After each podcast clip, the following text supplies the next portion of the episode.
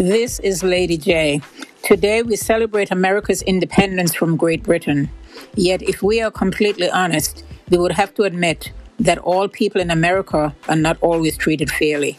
Many are still marginalized and are fighting for true freedom and equality.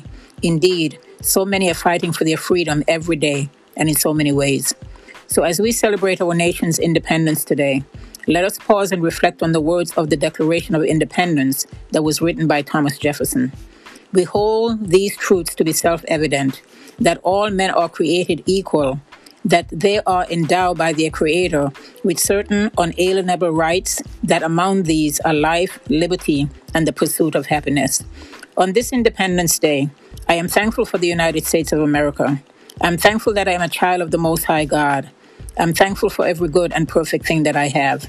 I'm thankful for the air that I daily breathe. I'm thankful for God's banquet table where I can daily feed. I'm thankful for God's mercy seat. I'm thankful that I'm free and I will never know defeat. I'm thankful for God's heart for all of humanity. I'm thankful for his love towards you and me. May the force of heaven be with you as you celebrate Independence Day.